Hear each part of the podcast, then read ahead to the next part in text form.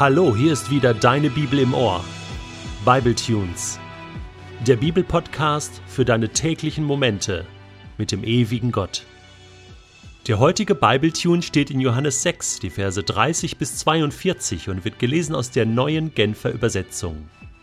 Doch nun sagten sie, wenn wir dir glauben sollen, dass du von Gott gesandt bist, dann lass uns ein Wunder sehen, das es uns beweist. Wo bleibt dieser Beweis? Damals in der Wüste haben unsere Vorfahren Manna gegessen, wie es ja auch in der Schrift heißt, Brot vom Himmel gab er ihnen zu essen. Jesus erwiderte, Ich sage euch, das Brot vom Himmel hat euch nicht Mose gegeben, es ist mein Vater, der euch das wahre Brot vom Himmel gibt. Denn das Brot, das Gott gibt, ist der, der vom Himmel herabkommt und der Welt das Leben schenkt. Herr, sagten sie da zu ihm, gib uns immer von diesem Brot. Jesus antwortete, ich bin das Brot des Lebens. Wer zu mir kommt, wird nie mehr hungrig sein, und wer an mich glaubt, wird nie mehr Durst haben. Aber es ist, wie ich euch schon gesagt habe, trotz allem, was ihr von mir gesehen habt, glaubt ihr nicht. Alle, die der Vater mir gibt, werden zu mir kommen, und wer zu mir kommt, den werde ich nicht hinausweisen.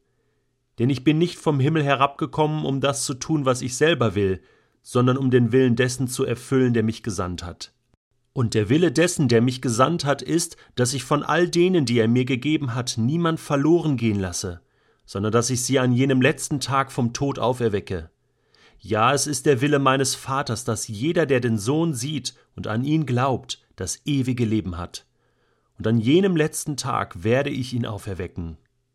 Wo bleibt der Beweis, dass es Gott gibt?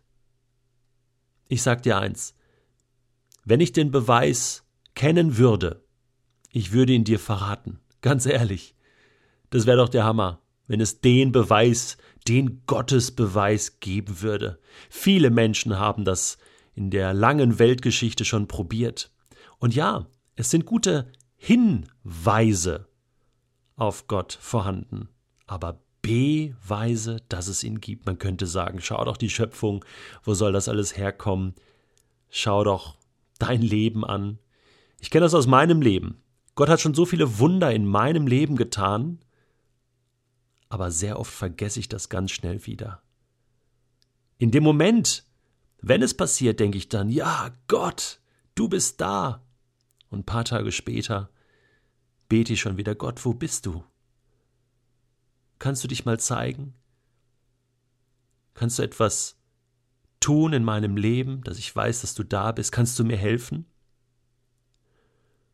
Und oft scheitere ich an meinen eigenen Vorstellungen, die ich an Gott habe. Und wenn Gott nicht so macht und nicht so will, wie ich es will, dann vertraue ich ihm nicht mehr.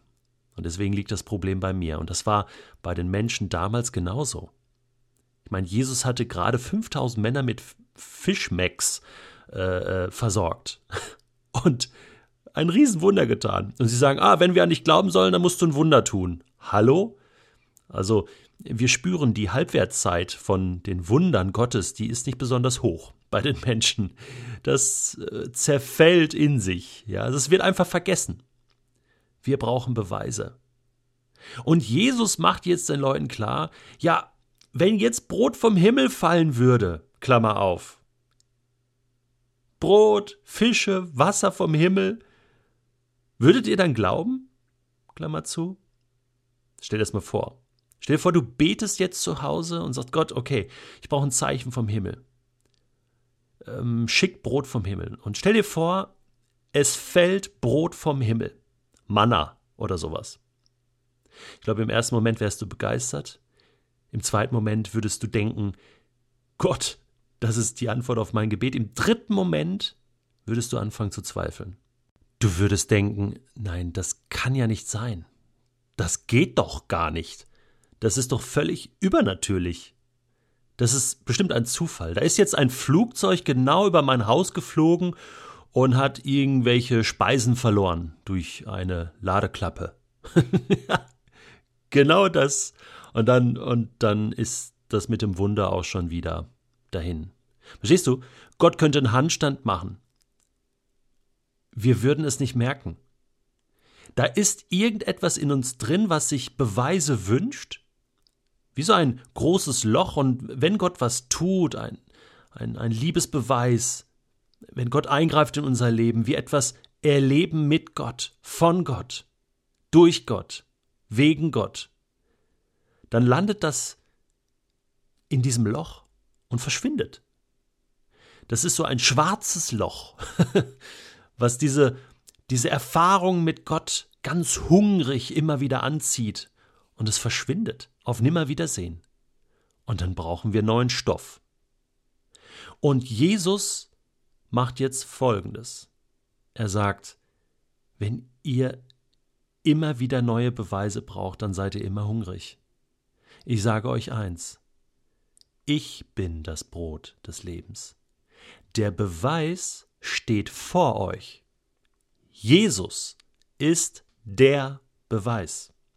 Hier haben wir übrigens das erste Ich bin-Wort. Es gibt ja äh, diese ganz bekannten sieben Ich bin-Worte von Jesus und die sind ganz krass. Die haben so eine wertvolle Aussage. Ich möchte dich ermutigen, dass du dir diese Ich bin-Worte merkst, sie auswendig lernst, denn sie handeln alle vom Beweis Gottes, der deinen Hunger nach Gott und nach Beweisen, nach Erfahrungen und Gefühlen stillt.